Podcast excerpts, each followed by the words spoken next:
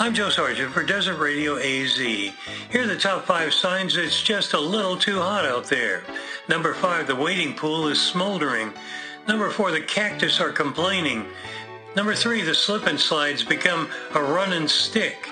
Number two, a tree outside is holding a sign, dog wanted. And the number one sign that it's too hot outside, a sign at the water park that says, you must be this hot to ride this ride. You're, you're hilarious, my friend.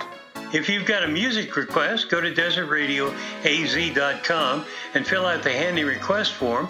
Your song will go on the playlist. Well, I guess that makes our naughty parts tingle. Thanks for listening.